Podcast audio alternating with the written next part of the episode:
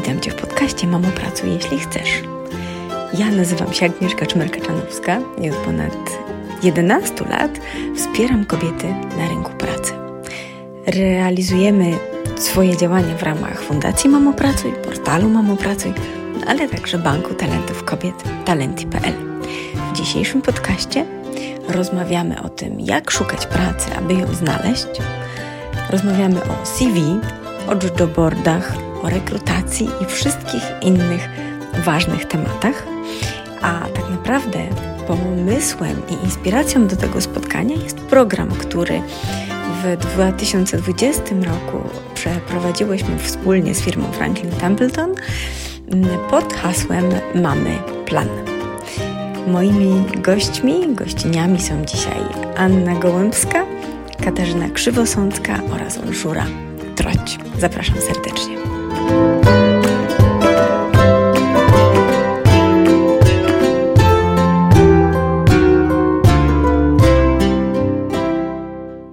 Serdecznie w nagraniu i podcaście e, Mamo Pracuj Jeśli Chcesz.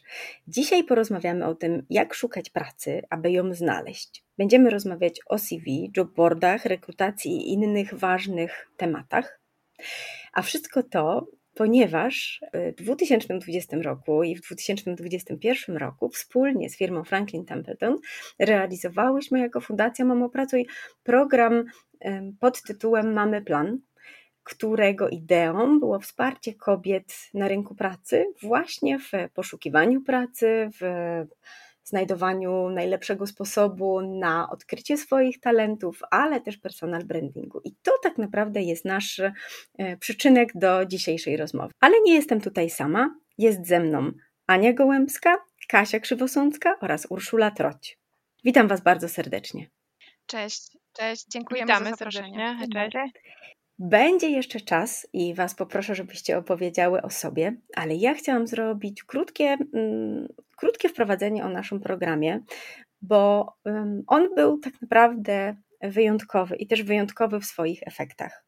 Więc opowiem Wam, że Mamy za sobą dwie edycje programu, to była jesień 2020 e, roku oraz wiosna 2021 roku. W programie wzięło udział, a właściwie skorzystało z niego 140 kobiet, 140 kobiet z całej Polski. To była seria konsultacji w dwóch turach, które pracownicy Franklin Templeton w naprawdę ogromnej liczbie i też oczywiście wśród tych osób byłyście wy, konsultacje, które właśnie pracownicy Franklin Templeton e, świadczyli paniom, kobietom, mamom i nie tylko mamom, które chciały wrócić na rynek pracy po przerwie, e, tudzież znaleźć pracę w, po zwolnieniu w pandemii, to też oczywiście miało miejsce, albo też chciały wkrótce wrócić do pracy po, mm, po jakiejś zupełnie dłuższej przerwie, tudzież zmianie pracy i zupełnie nie wiedziały od czego zacząć. I ten projekt, chociaż powstał mm, z, oczywiście z potrzeby serca i z takiej chęci waszej dzielenia się e, wiedzą, mm, bardzo szybko przeszedł nasze oczekiwania, bo nie wiem, czy pamiętacie, że tuż przed, e, no tuż po starcie właściwie pierwszej edycji, w ciągu tak naprawdę dwóch godzin zapełniły się nam wszystkie miejsca. Miałyśmy ich wtedy około 30 czy nawet 50 i w, wtedy szybciuteńko podjęliście decyzję, że zwiększamy pulę konsultacji do 90 i po 24 godzinach ani jednego więcej miejsca już nie mogliśmy e, zapełnić, a lista rezerwowa była dwukrotnie dłuższa, a w drugim drugiej edycji, wtedy kiedy już nie mieliśmy 90 miejsc, ale tylko 50 i też ogromna liczba godzin właściwie czekała, w ciągu trzech godzin wszystkie miejsca się zapełniły, więc musieliśmy po prostu zamknąć e, zapisy. Więc to, to był projekt, który no w naszej ocenie był po prostu bardzo, a to bardzo trafiony do potrzeb w tym momencie. I to, co się wydarzyło, to ja jeszcze opowiem króciutko, także mm, tuż przed udziałem w tym projekcie prowadziłyśmy badania i pytałyśmy uczestniczki tak naprawdę, jak oceniają swoje szanse na rynku pracy. To była króciutka ankieta, tuż przed właśnie skorzystaniem z tej konsultacji. I wtedy przed udziałem w programie 76% uczestniczek negatywnie lub bardzo średnio oceniło swoje szanse na rynku pracy. Ale to, co wydarzyło się po jednej godzinie konsultacji, czasem 45 minutach, czasem 60 minutach, jak pewnie opowiecie, jak to było, aż 70% tych samych pań oceniło swoje szanse pozytywnie albo bardzo pozytywnie na rynku pracy i też zachęciło je do działania. I myślę, że to był najważniejszy efekt tego programu. Aniu, Kasiu, Ula, to powiedzcie taką jakby swoją przemyślenie, takie emocje, które towarzyszyły Wam w tym programie i też przy okazji możecie zacząć od razu od y, opowiedzenia o sobie krótkiej informacji biograficznej. Aniu, zaczniesz? Tak, oczywiście. Witam serdecznie. Ania Gołębska. Tak, doświadczenie z tym programem było bardzo ciekawe. Y, te konsultacje, wydaje mi się, pomogły mm, paniom, które postanowiły wrócić na, na rynek pracy i też tak trochę odnaleźć się w tej rzeczywistości, co obecnie na rynku pracy się dzieje, co się zmieniło, gdzie tej pracy szukać, na co zwrócić uwagę. Myślę, że dla nas też to była ogromna przyjemność, że mogliśmy pomóc i też e, poznać e, oczekiwania tych pań. Także program był bardzo e, ciekawym doświadczeniem, myślę, dla obu stron. Może powiem kilka słów o sobie. Mhm. Jestem menadżerem obszaru Talent Acquisition. Związana jestem z firmą Franklin Templeton od ponad 10 lat. Mam wspaniały zespół, z którym uwielbiam y, pracować. Prywatnie jestem mamą Jasia i Marysi. Uwielbiam też gotować. No i tak w ogóle w sumie z branżą rekrutacyjną, z branżą HR, którą bardzo y, lubię, jestem związana już chyba od około 18 lat. Także tyle ode mnie. Dziękuję bardzo. Bardzo Ci dziękuję, Aniu. To może, y, może Kasiu, Ty teraz. Bardzo Cię zapraszam. Cześć, e, witam wszystkich. Jeśli chodzi o projekt e, nasz tutaj wspólny, to ja niestety dopiero dołączyłam e, niecały rok temu do firmy Franklin Templeton i nie mam jeszcze doświadczenia w poprzednich edycjach. Bardzo czekam na kolejną, bo uważam, że jest to świetna inicjatywa. A troszkę o mnie prywatnie. Dużo czasu poświęcam na naukę języków obcych, czytanie, spacery na łonie natury i dbanie gdzieś tam o swoje prywatne relacje. A jeśli chodzi o rekrutację, to wcześniej przed Franklinem podczas studiów zdobywałam pierwsze doświadczenia w agencji rekrutacyjnej. Zawsze chciałam pracować z ludźmi. Uważam, że zawód rekrutera to świetna, mm, świetna praca. Poznajemy wiele osób e, na różnym etapie ich karier. Najważniejsze w tej pracy jest dla mnie budowanie relacji i dbanie o to, żeby kandydat na każdym etapie procesu czuł się zaopiekowany. Bardzo Ci dziękuję, Kasiu, i wiem, że w, sporo energii wkładacie we Franklinie e, tak naprawdę w to, ażeby, ażeby kandydaci byli zaopiekowani i będziemy jeszcze dzisiaj o tym na pewno rozmawiać. E, Ula, e, byłaś po uszy zaangażowana w projekt. Jak go wspominasz? Zgadza się. Pamiętam obie edycje, brałam udział w obu edycjach. Może tak dodam jeszcze od siebie do tego, co Ania już powiedziała, że mm, w związku z ówczesną sytuacją pandemiczną my nie mogliśmy zaprosić mam do naszego biura w ramach dni otwartych, tak jak wcześniej to robiliśmy. Mhm. I stąd zrodził się ten pomysł, żeby zaproponować zainteresowanym paniom spotkania online w formie takich indywidualnych y, konsultacji. I program był tak zaprojektowany, aby te panie, które się zgłoszą, dostały nie tylko cenne, praktyczne wskazówki, jak skutecznie y, pracy szukać i jak się dobrze przygotować do rozmów kwalifikacyjnych, ale też, żeby miały szansę zdobyć odpowiedzi na wszystkie nurtujące je pytania. Tak więc uczestniczki nasze mogły indywidualnie porozmawiać na temat swojego CV, zmiany ścieżki kariery, doradzić się nas w kwestii poszukiwania pracy itd. Tak I takie konsultacje trwały średnio godzinę, więc y, nie było, y, nie było to jakoś dużo czasu, ale z informacji zwrotnych, jakie dostawaliśmy później od uczestniczek, wiemy, że, była to, że, że było to wystarczająco, by móc mhm. uwierzyć w siebie, mhm. nabyć chęci i takiej energii do, mm, do dalszego samodzielnego działania. Tak więc cieszymy się, że te spotkania z nami były dla wielu pań takim pierwszym krokiem w kierunku, w kierunku zmiany, w kierunku powrotu na rynek pracy po tej dłuższej przerwie. A jeśli chodzi o mnie, tak króciutko jeszcze się przedstawię. Tak. E, ja z branżą HR jestem związana od 10 e, lat, e, z czego aż 9 spędziłam w firmie Franklin Templeton i od samego początku w zespole rekrutacji Employer Branding. W dużym uproszczeniu można powiedzieć, że mm, nasza praca polega na przyciąganiu talentów. Mm, ja jeszcze dodatkowo od jakiegoś czasu mam też okazję spełniać się w roli liderki dla młodszych koleżanek, co daje mi też dużo satysfakcji. I tak w odniesieniu do naszego dzisiejszego tematu e, mogę powiedzieć, że na swojej ścieżce zawodowej spotkałam mnóstwo hiring managerów, rozmawiałam z wieloma kandydatami, prawdopodobnie przejrzałam tysiące życiorysów, złożyłam setki ofert, więc znam wyzwania po stronie pracodawców, ale też z drugiej strony doskonale rozumiem zmagania, z jakimi mierzą się osoby, które pracy poszukują. Cieszę się, że możemy dzisiaj e, podzielić się naszym doświadczeniem i mam nadzieję, że, że okaże się to pomocne dla naszych e, słuchaczy i słuchaczek. Bardzo, bardzo Wam dziękuję i właśnie dziękuję Ulu za ten wstęp, bo chciałam też powiedzieć w ogóle skąd pomysł na, na ten temat tego podcastu, bo oczywiście nie będziemy już dzisiaj pewnie dużo więcej mówić o programie, który był e, inspiracją do niego, ale teraz podzielimy się, właściwie Wy podzielicie się swoją wiedzą, przemyśleniami, ale też wnioskami z pytań, jakie zadawały Panie w tym programie i mm, zrobimy z tego taką pigułkę w różnych, e, w różnych obszarach i zaraz oczywiście was, e, was do tego poproszę, ale będziemy, skoncentrujemy się na trzech, trzech częściach, Wyobra, wy, wybaczcie, ja jestem z Krakowa, więc trzech częściach.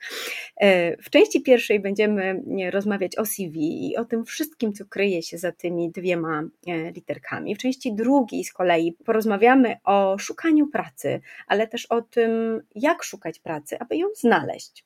Wszelkie podpowiedzi, wskazówki, ale też takie podpowiedzi od kulis, od rekruterów, które są zawsze na, naj, na naprawdę najbardziej cenne. I też porozmawiamy o takiej w trzeciej części o elemencie, który uważam za bardzo, bardzo istotny, o kontakcie z rekruterem, rozmowie kwalifikacyjnej i trochę budowaniu relacji z rekruterem. I Pewnie ta, ta trzecia część będzie w naszej drugiej części podcastu, więc od razu serdecznie zapraszam do obydwu, obydwu części. Ale przejdźmy do części pierwszej, czyli do e, CV, bo wokół w ogóle pisania czy tworzenia CV powstało już wiele mitów i czasem mam wrażenie, że wciąż nie ma jasności, jak wygląda to idealne CV, jakie, jak wygląda CV takie, które chcą oglądać rekruterzy. Więc dzisiaj postaramy się z nimi rozprawić. Macie po pierwsze swoje własne, osobiste, ogromne doświadczenie e, i tu, i tu bardzo, bardzo się cieszę, że będziemy się mogły e, nim wspierać, no ale macie też za sobą tą liczbę, ogromną liczbę konsultacji, czyli te wszystkie pytania, które zadawały nasze e, uczestniczki programu, też wiecie. Ulu, jak myślisz, czy to CV powinno się zmieścić na jednej stronie? No i co ze zdjęciem? Jakie są Twoje, twoje przemyślenia na temat CV? A ja oczywiście będę cały czas pilnować y, całej mojej listy pytań. Jeszcze nawiązując do tego, co powiedziałaś, Agnieszko, odnośnie mm, ogólnie pytań dotyczących CV, ja mhm. tylko potwierdzę krótko, że rzeczywiście jest to jedna z najczęstszych próśb, która pojawiała się mm, na konsultacjach. Tak naprawdę wydawałoby się, że na temat CV już wszystko zostało powiedziane i generalnie wiemy, jak mhm. ten życiorys powinien wyglądać, jednak ciągle pojawiają się różnego rodzaju wątpliwości. E, ja zatem spróbuję przypomnieć takie najważniejsze zasady dotyczące pisania CV, no i też podsumować te najczęstsze pytania. I rzeczywiście te, które wymieniłaś, były bardzo częste odnośnie tego, czy CV musi zmieścić się na jednej stronie. Absolutnie nie, jest to mit. Ja nie wiem dlaczego, ale bardzo często kandydaci na siłę starają się, żeby ich CV mieściło się na jednej stronie. Mm, a tak naprawdę obszerność CV jest wynikową naszych doświadczeń, przebytej drogi zawodowej. Mm, jak, jak, ktoś dopiero zaczyna pracować i ma jeszcze niewielkie doświadczenie, no to jedna strona e, w zupełności wystarczy. Jednak e, na przykład specjalista czy menadżer z kilkuletnim, kilkunastoletnim doświadczeniem zwyczajnie nie będzie w stanie w rzetelny i dobry sposób przedstawić swoich umiejętności i dotychczasowych doświadczeń na jednej stronie A4. No jest to jest to niemożliwe raczej. Mm, ja widziałam już nie jeden życiorys, w którym widać było, że ktoś chce przekazać jak najwięcej informacji, jednocześnie tak usilnie próbując zmieścić się na tej jednej stronie, i to niestety sprawiało, że CV było zupełnie nieczytelne. Z drugiej strony, wiele osób w myśl tej samej zasady skraca do minimum przekazywane w CV informacje, no i tym samym ogranicza sobie szanse na skuteczne mhm. zaprezentowanie swoich kompetencji. E, ja muszę powiedzieć, że e, spokojnie akceptuję aplikacje, które składają się z dwóch, trzech stron. Jest to, e, jest to dla mnie w zupełności ok. Mm, co do zdjęcia, czy dodawać zdjęcie? To też było bardzo często zadawane pytanie i na konsultacjach, i też bardzo często ogólnie jest zadawane nam jako osobom mm, pracującym w HR. A odpowiedź jest tutaj prosta. Tak naprawdę to od ciebie zależy, czy chcesz je tam umieścić. Zdjęcie nam, rekruterom, jest pomocne mm, przy kojarzeniu aplikacji z daną osobą, e, z którą się spotykamy. I to w zasadzie jest wszystko. Ja jednak wiem, że wśród rekruterów, naw- nawet wśród rekruterów te opinie są podzielone. Jedna szkoła mówi nie umieszczać. Dlaczego? No bo prowokujemy sytuację, w której mm, ktoś odrzuci nas na bazie uprzedzenia ze względu na wiek, płeć czy też po prostu wygląd. W Stanach Zjednoczonych czy w Wielkiej Brytanii nie ma takiej praktyki umieszczania zdjęcia w CV, ponieważ e, potencjalny pracodawca może zostać pozwany przez kandydata ze względu na dyskryminację. Mm, Druga szkoła natomiast mówi umieszczać. No i dlaczego? No bo zwiększamy prawdopodobieństwo zapamiętania nas, wykorzystujemy dodatkową szansę wywarcia takiego profesjonalnego wrażenia. Tym bardziej, że, e, że nasze zdjęcie i tak pewnie gdzieś już jest tam wpięte w profil na LinkedInie e, i w ten sposób jest gdzieś dostępne w sieci. Wystarczy zresztą swoje nazwisko wrzucić w wyszukiwarkę i zobaczyć, co wyskoczy, więc wtedy mm, widzimy. Skoro więc już mamy to dodatkowe narzędzie pozytywnego wyróżnienia się, no to dlaczego z niego nie skorzystać?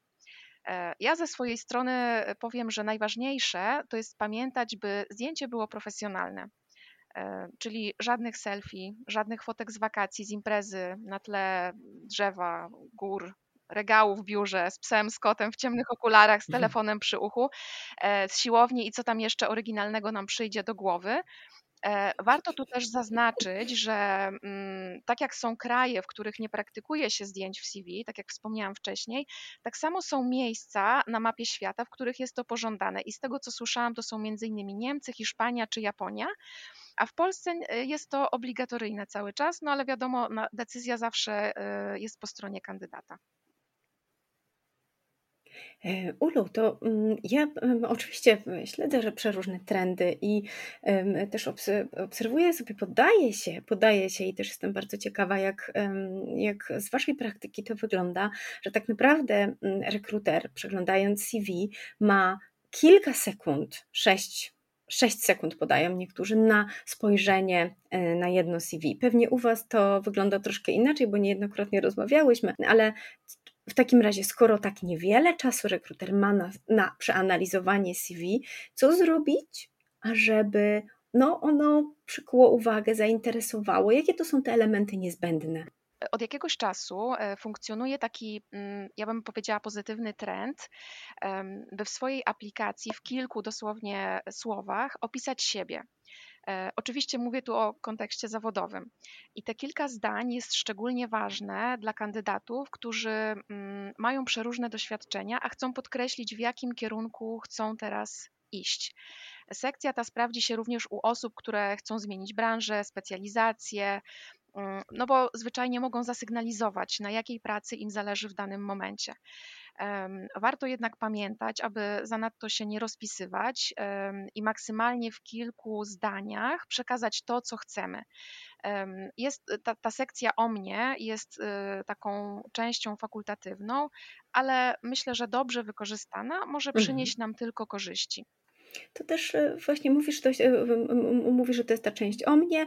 Niektórzy mówią, że jest to taki rodzaj profilu zawodowego. Coś biogram. podobnego do tego, co możemy napisać sobie na LinkedInie, w, tym, e, w takiej notatce o sobie. Czyli to jest ten element, który tak naprawdę przyciąga uwagę, czyli jest takim podsumowaniem kandydata, a potem patrzymy dalej, no to jakie są jego Mhm. osiągnięcia zawodowe i wykształcenie. Tak, oczywiście. Biogram jest ważny i tak jak powiedziałam, może przynieść nam korzyści, ale oczywiście no jest szereg różnych innych zasad dotyczących pisania CV, takich ogólnych zasad. Może pokrótce e, tak mm, powiem o, o tych zasadach. Po pierwsze, CV powinno być e, zawsze od, e, odpowiedzią na dane ogłoszenie. Ja bym powiedziała, że najlepiej byłoby sobie stworzyć taki szablon mm, swojej aplikacji, no i później odpowiednio dostosowywać do konkretnych ofert pracy. Pamiętać oczywiście przy tym, aby nie naginać rzeczywistości i pisać prawdę. No i teraz jak skroić to CV pod stanowisko, na które się aplikuje? E, po pierwsze, wymień adekwatne stanowiska, które zajmowałaś, czy też projekty, które koordynowałaś lub w których brałaś udział. Podkreśl te umiejętności i kompetencje, które są wymagane na stanowisku, na które aplikujesz. Jeśli już zamieszczasz ten biogram, o którym wspomniałam, no to napisz w kilku słowach, dlaczego, y, dlaczego interesuje Cię dane stanowisko. Ważne jest też określenie swojego poziomu e, znajomości języków. E, niekiedy zdarza się, że kandydaci określają swój poziom języka jako na przykład komunikatywny co osobom rekrutującym zazwyczaj niewiele mówi, bo dla jednej osoby komunikatywny to umiejętność skomunikowania się na bardzo podstawowym poziomie, a dla innych oznacza płynną, swobodną komunikację. Ja bym sugerowała posługiwanie się skalą Rady Europy, czyli na przykład B1, B2, C1 i tak dalej. W internecie z łatwością można znaleźć opisy czy nawet testy językowe, które pomogą określić poziom znajomości danego języka. Tutaj jeszcze bym dodała, że mm, zanim wyślemy swoje CV, warto jest upewnić się, czy, czy zawarte są w nim wszystkie nasze dane kontaktowe, czyli numer telefonu, adres mailowy, link do profilu na LinkedInie na przykład. Wykształcenie i doświadczenie zawodowe, jak wpisujemy, to robimy to mm, zachowując odwróconą chronologię, czyli zaczynamy od ostatniego, a na samym dole umieszczamy to, które jest już jakiś czas temu w odniesieniu do, do tego, co ma miejsce obecnie. Myślę, że sekcja dotycząca mm, naszego doświadczenia zawodowego e, jest to jedna z najważniejszych części CV e, i nie powinniśmy się tutaj ograniczać jedynie do tego, żeby wymienić w swojej aplikacji nazwy firm, stanowiska, daty zatrudnienia. Ja bardzo często słyszę od kandydatów, że pomijają zakresy obowiązków, no bo ich aplikacja staje się wtedy za długa. Możemy zrezygnować z zainteresowań, umiejętności, zwłaszcza miękkich, ale z obowiązków zdecydowanie nie powinniśmy rezygnować.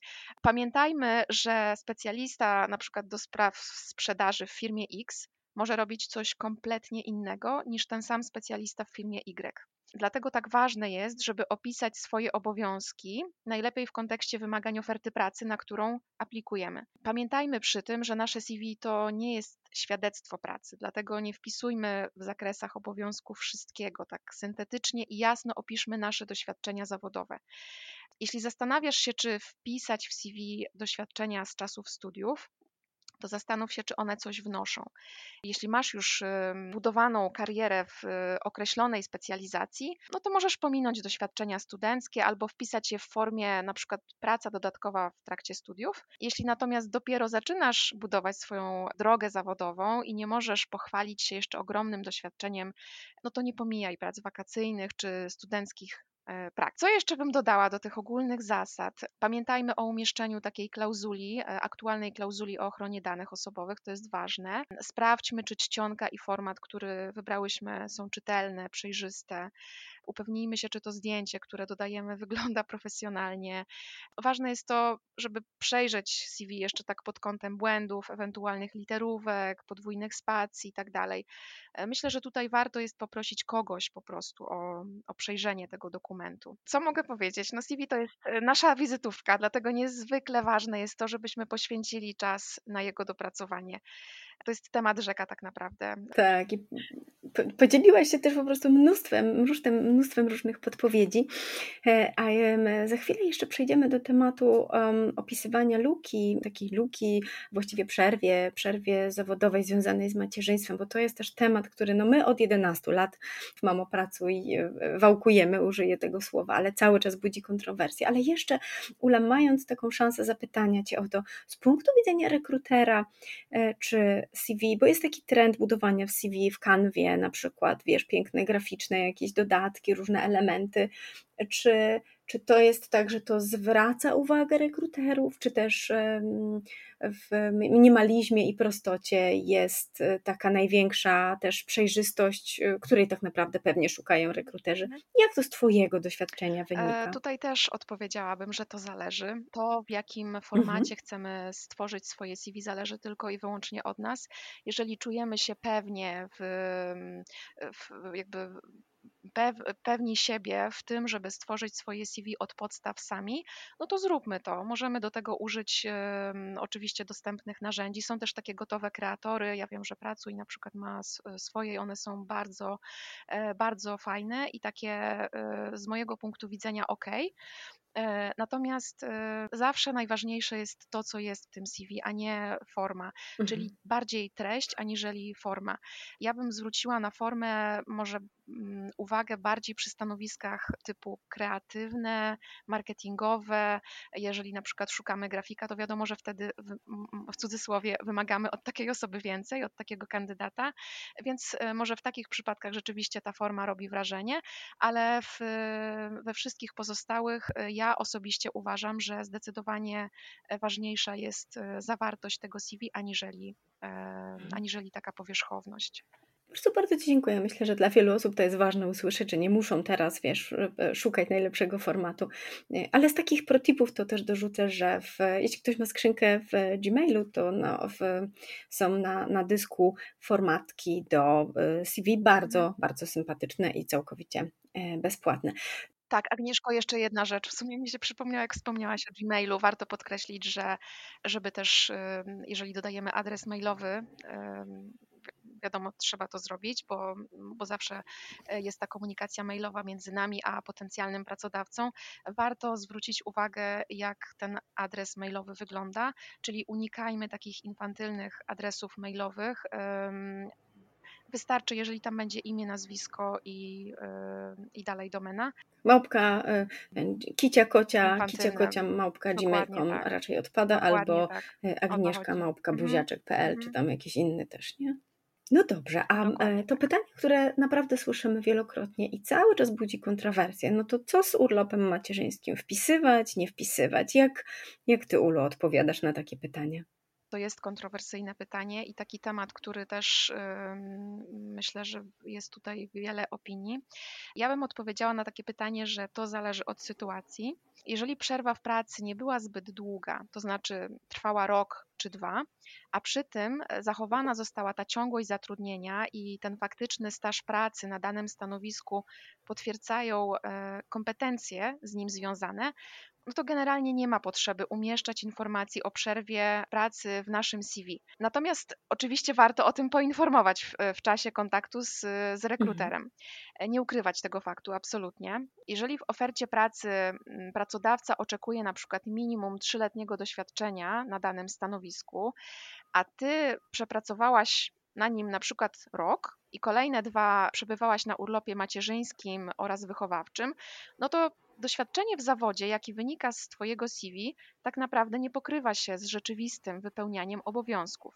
Albo jeżeli CV wykazuje kilkanaście lat zatrudnienia w danej firmie, ale w tym czasie przebywałaś na e, kolejno zwolnieniu ciążowym, e, urlopie macierzyńskim, wychowawczym i tak na kolejne dzieci, no to wtedy nie będzie to prawdą, e, jeżeli podajemy potencjalnemu pracodawcy informację, że posiadamy kilkanaście lat doświadczenia w zawodzie. Mhm. Generalnie ja bym powiedziała, że nie należy obawiać się wpisywania w CV informacji o urlopie macierzyńskim lub wychowawczym, no bo ostatecznie to Twoje kwalifikacje są najważniejsze, a nie to, czy masz pod opieką dziecko czy dzieci. Jeśli boimy się reakcji pracodawcy na informacje o, o, o dziecku, no to warto sobie wtedy zadać pytanie, czy chcę pracować w firmie, która ma problem z tym, że ja mam dzieci. Dziś na rynku mamy wiele takich e, firm, które oferują benefity dla rodziców, rozumieją, że ich pracownicy mają także życie poza pracą. Często młode mamy w czasie przerwy na opiekę nad dzieckiem pracują dorywczo, uczą się języków, biorą udział w różnych szkoleniach, angażują się w wolontariat, piszą bloga czy, czy zakładają sobie jakiś biznes. No i warto się tym pochwalić, bo to jest dowód na naszą kreatywność, e, gotowość na nowe wyzwania, e, często mhm. też potwierdzenie różnych kompetencji, które są kluczowe na wielu stanowiskach, na przykład komunikacja, mm, umiejętność organizacji czasu, e, czy, czy zarządzania finansami. To jest bardzo ważne. No, także tak bym odpowiedziała na to pytanie, że warto, warto te rzeczy wszystkie e, podawać. Tak, no, no bardzo Ci dziękuję. To, to oczywiście CV jest pewnie, mogłybyśmy oddzielny podcast e, nagrać, ale e, przejdziemy zaraz do drugiej części. E, Aniu, Kasiu, czy jeszcze do CV coś byście chciały dodać? Coś Wam przychodziło do głowy, coś co, mm, coś, co nie wybrzmiało wystarczająco głośno? Ja myślę, że wszystkie tutaj najważniejsze kwestie zostały już powiedziane. Super. To wspaniale. To dziękuję Ci, Ulu, ogromnie i też e, zapraszam oczywiście do aktywności w dalszej części, ale w tej drugiej części porozmawiamy o szukaniu pracy, jak zacząć, o czym pamiętać i jak to zrobić skutecznie. I tutaj pewnie zatrzymamy się na dłużej, bo to temat rzeka, ale zmierzymy się też z mitami, które wciąż mają się dobrze i nie będę tutaj e, wymieniać wszystkich, ale wiecie, to masowe wysyłanie CV i takie informacje, które słyszymy często od, od czytelniczek naszych dziewczyn z programów przeróżnych. Wysłałam, e, wysłałam 100 CV, e, nikt się nie odezwał, albo wysłałam 100 CV, w ogóle tylko dwie, dwa zwroty i żadnych sukcesów. To jest jeden mit, którym pewnie będziemy się dzisiaj mierzyć, no ale też um, ważny, trochę taki, który wcale nie jest oczywisty i który często mm, budzi zdziwienie w oczach czytelniczych portalu czy uczestniczych naszych programów, projektów i pewnie w tym naszym wspólnym mamy plan także, to to, że e, pracodawcy tak naprawdę mm, tworząc oferty pracy, budując e, taki mm, profil kandydata i opisując go w, w ogłoszeniu o pracę, e, wcale nie oczekują, że znajdą kandydata tak w 100% spełniającego te oczekiwania. Oczywiście pewnie to też nie jest precyzyjne, bo można powiedzieć, jak jest krótkie, krótka oferta, to pewnie tak, ale, ale że mm, kandydatki często tego nie wiedzą i nie aplikują na oferty pracy, czując się niewystarczająco dobre, no bo skoro mam e, 3 lata doświadczenia, a pracodawca chce 4, no to nie mam szansy na tym stanowisku, więc o tym też porozmawiamy. Aniu, to Ciebie zaproszę do, do tej części. Zacznijmy najpierw od tej pierwszej y, części, tak? Czyli gdzie szukać pracy poza Pracuj.pl, które już tu padło, innymi znanymi platformami. Oczywiście wiadomo, że na mamopracuj.pl też jest bardzo dużo ważnych, ważnych ofert, ale co jeszcze? Co sprawdzać, co oglądać, a jakie są trendy właściwie? Bo może wcale już nie te e, klasyczne jobboardy, a jakoś inaczej. Co byś Ty tutaj podpowiedziała? Ja myślę, że jest kilka opcji, którymi się chętnie y, podzielę. No ale no przede wszystkim zaczynamy od y, internetu, tak? No, ta regularność jest ważna. Trzeba regularnie przeglądać te profesjonalne serwisy pracy. Na rynku jest bardzo wiele portali, w których y, ogłaszają się pracodawcy i są te ogólnopolskie, czy nawet międzynarodowe, bardziej znane, ale też mnóstwo mniejszych. Są też portale pracy przeznaczone dla konkretnej grupy zawodowej, na przykład dla osób z doświadczeniem w IT, w finansach, czy w zarządzaniu projektami, czy w marketingu. Dlatego myślę, że warto rozejrzeć się e, za takimi profilowanymi portalami pracy, jeżeli dany kierunek, dana branża nas interesuje.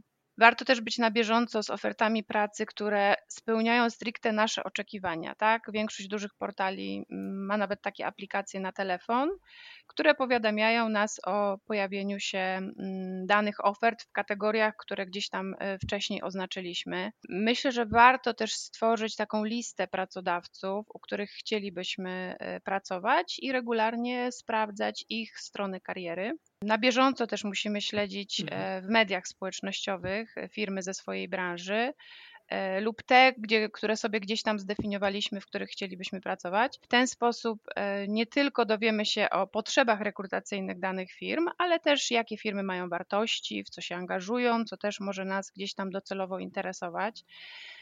Myślę, że kolejnym źródłem poszukiwania mogą być też materiały drukowane, Pewnie nie tak popularnie aktualne w tym momencie. Czyli wciąż? Tak, wciąż jak kiedyś. Ale myślę, że wciąż można znaleźć w nich sporo informacji o pracodawcach i stanowiskach na które rekrutują. Mówię tutaj głównie o takich magazynach branżowych, specjalistycznych, jak również są strony poświęcone gospodarce w takiej prasie codziennej. Niektóre organizacje też y, przygotowują takie przewodniki kariery. One są często dostępne na takich dużych komercyjnych y, wydarzeniach jak targi pracy, czy też w księgarniach których tak naprawdę można znaleźć informacje y, o pracodawcach, y, o profilu poszukiwanych pracowników, więc myślę, że te takie materiały branżowe mimo wszystko nadal mogą być takim e, ciekawym źródłem. I też trzecia opcja, myślę, że bardzo ważna, no to jest ta sieć kontaktów. Myślę, że warto poinformować e, swoich znajomych, e, nie tylko tych bliskich, ale dalszych, że mm, podejmujemy teraz jakieś działania i będziemy poszukiwać e, pracy, że jesteśmy otwarci na jakieś propozycje zawodowe, ponieważ wiele firm posiada takie programy rekomendacyjne, w ramach których można polecić znajomych. E, no tylko oczywiście ci znajomi muszą wiedzieć, że aktualnie pracy e, poszukujemy, także myślę, że warto się tym podzielić. E, ja też zachęcam do nawiązywania kontaktów z osobami odpowiedzialnymi za rekrutację. Zarówno są osoby rekrutujące dla swoich firm, ale też rekruterzy czy konsultanci pracujący w firmach rekrutacyjnych. Myślę, że najlepiej na portalu LinkedIn, e, który jest takim serwisem społecznościowym mhm. przeznaczonym do kontaktów biznesowo-zawodowych. Rekruterzy też często promują oferty y, pracy y, właśnie ze swoich kont na, w mediach społecznościowych. My też to robimy bardzo często.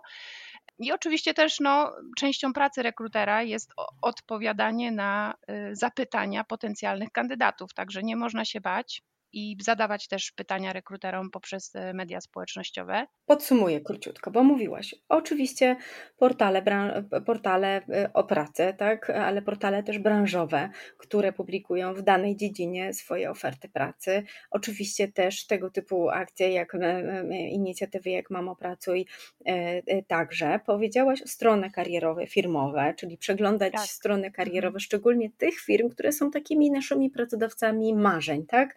Żeby też obserwować, y, jak są formułowane oferty pracy, kogo się szuka, tak? I czy my już spełniamy te, te kryteria. Powiedziałaś też o tym, żeby oglądać przeglądać różnego rodzaju foldery drukowane, czy wydawane przy okazji jakichś targów, e, czy takich wydarzeń, gdzie opowiada się o pracodawcach.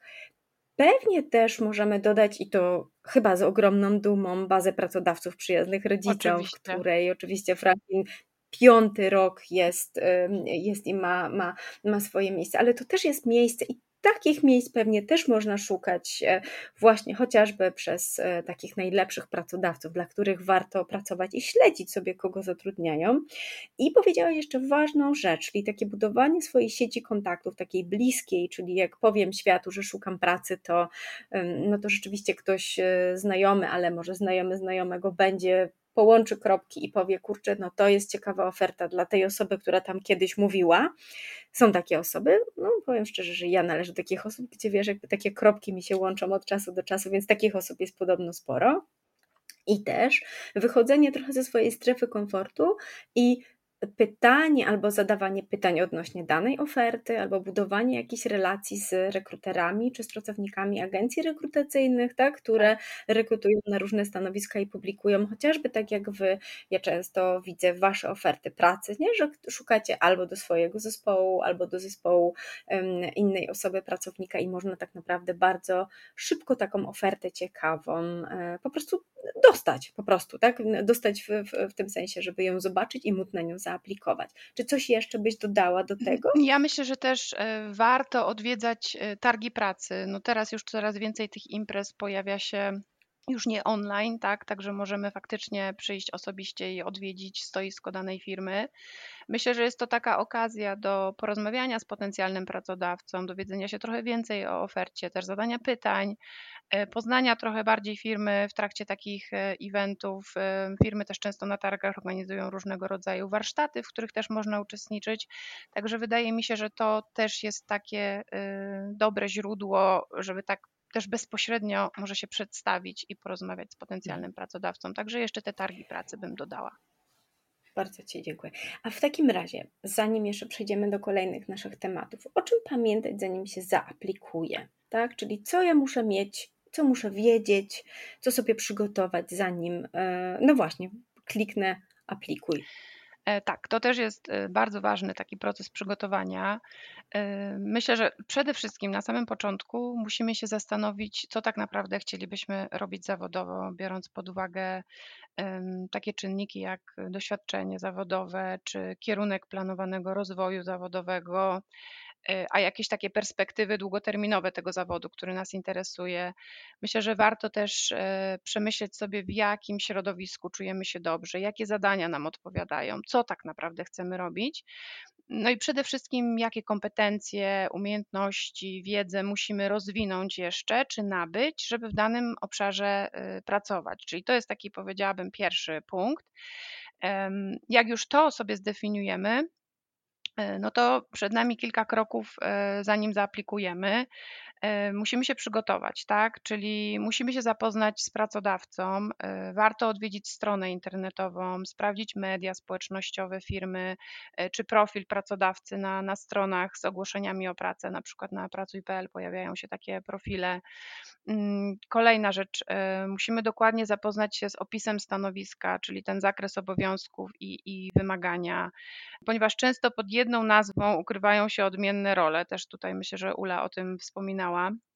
Musimy się zastanowić też nad naszymi oczekiwaniami finansowymi. To może trudne pytanie, natomiast na pewno takie pytanie o kwestie finansowe e, pojawi się e, na rozmowie. I tutaj analizując to, myślę, że trzeba brać pod uwagę swoje doświadczenie na podobnym stanowisku, umiejętności, kompetencje, ale też e, warunki pracy, czyli rodzaj umowy, czy dodatkowe benefity. Myślę, że warto też poszukać, e, jeżeli mieliśmy jakąś może dłuższą przerwę, no to warto poszukać raportów wynagrodzeń i, i sprawdzić, jak wyceniana jest e, obecnie dana rola. Takie raporty są dostępne w internecie i w różnych branżach. No ale też oprócz tego rekruter będzie chciał poznać nas lepiej, czyli nie tylko zapozna się z naszym CV, które wyślemy, ale może również też prześledzić nas, na przykład nasz profil gdzieś tam w mediach społecznościowych, czyli sprawdzić nasze konto na LinkedInie, czy nawet czasami na Facebooku. Także zadbajmy o to, aby ten nasz profil, przede wszystkim profesjonalny na LinkedInie, był taki przejrzysty i, i zawierał aktualne informacje, e, a też treści, które gdzieś tam udostępniane, żeby nie były gdzieś nacechowane mm, negatywnie. Także też zwróćmy uwagę szczególnie na ten nasz taki profesjonalny profil na LinkedInie, przygotowując się do. To jeszcze, jeszcze wrócimy do LinkedIna, myślę sobie pewnie w drugiej części, więc yy, tak, jakby no pewnie też nie każdy chce mieć tam konto, to opowiemy dlaczego warto i kiedy warto, tak. nie? To chyba wszystko, jeżeli chodzi takie, o takie najważniejsze kwestie przygotowania się, zanim zaaplikuje. A z punktu widzenia rekrutera, no jeżeli wypełniamy aplikację, y, to jak to jest najczęściej z, z Twojego, Aniu, doświadczenia? Czy to jest tak, że w, tej, w tym formularzu wypełniamy też de facto, powtarzamy to, co jest w CV, a potem załączamy CV? Czy też jest tak, że po prostu trzeba dwukrotnie to e, napisać? Czy też po prostu wysyła się CV? Czy to bardzo, bardzo zależy? Bo też myślę sobie, że często, przynajmniej w naszych rozmowach z uczestniczkami różnych programów, nie jest do końca jasne, ile czasu będę potrzebowała na wypełnienie tej aplikacji, tak? I wiesz, od tego też bardzo wiele zależy. Czy to jest tak, że ja usiądę, zrobię sobie wieczorem, nie wiem, herbatę dobrą, usiądę, nie wiem, dzieci śpią, już jest naprawdę cisza, mogę się skoncentrować tylko na tej aplikacji. I wiesz, inteligentnie odpowiadam na różne pytania, jestem, wiesz, taka wyostrzoną mam uwagę, czy też robię to no szybko, żeby mi nie uciekło, jak mnie tutaj tutaj, nie wiem, trzy łapki czy cztery łapki łapią za nogę i mamo jeszcze herbatę, a mamo, a za chwilę trzeba jechać do przedszkola. Jak się tutaj jeszcze do tego przygotować? O co zadbać?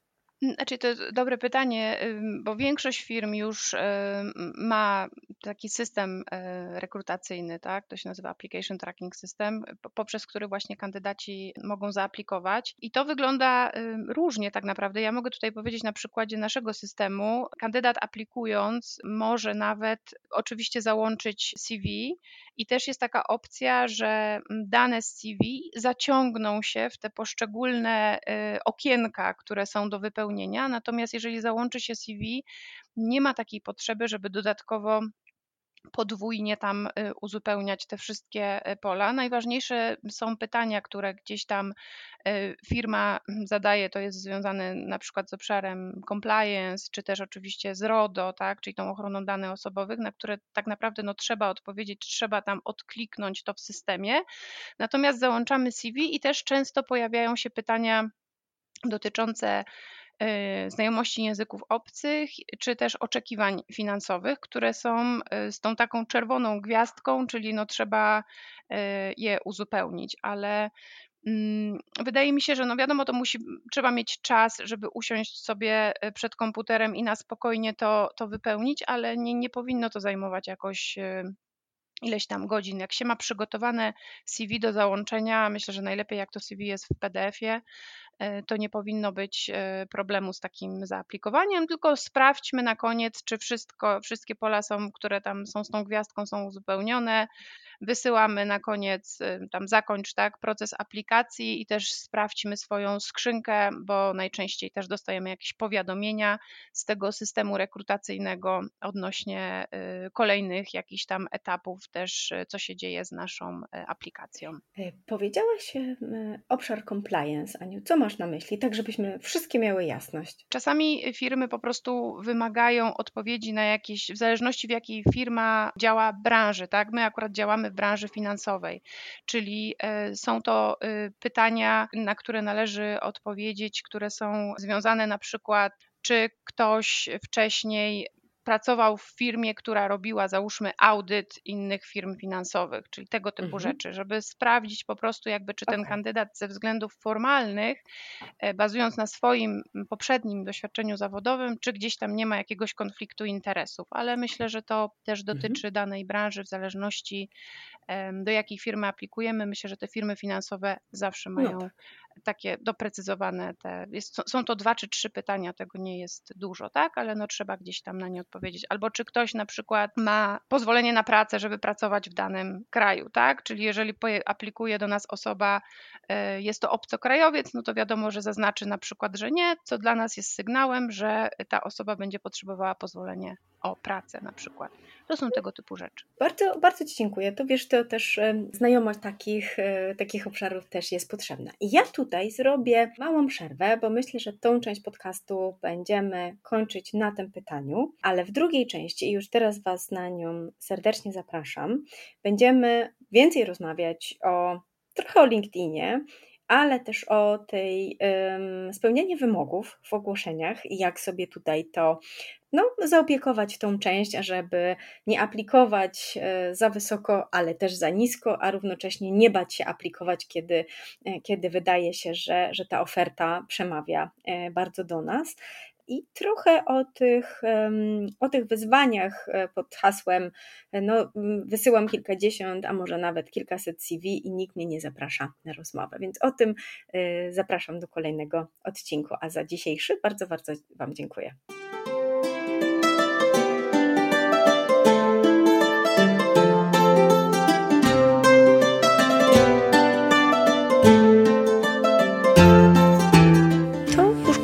Pierwszej części dzisiejszego podcastu. Miałyśmy tyle do powiedzenia i tyle tematów, że postanowiłyśmy podzielić podcast na dwie części. Dlatego za chwilę zaproszę Cię do jej drugiej części, a tymczasem dziękuję za Twoją obecność.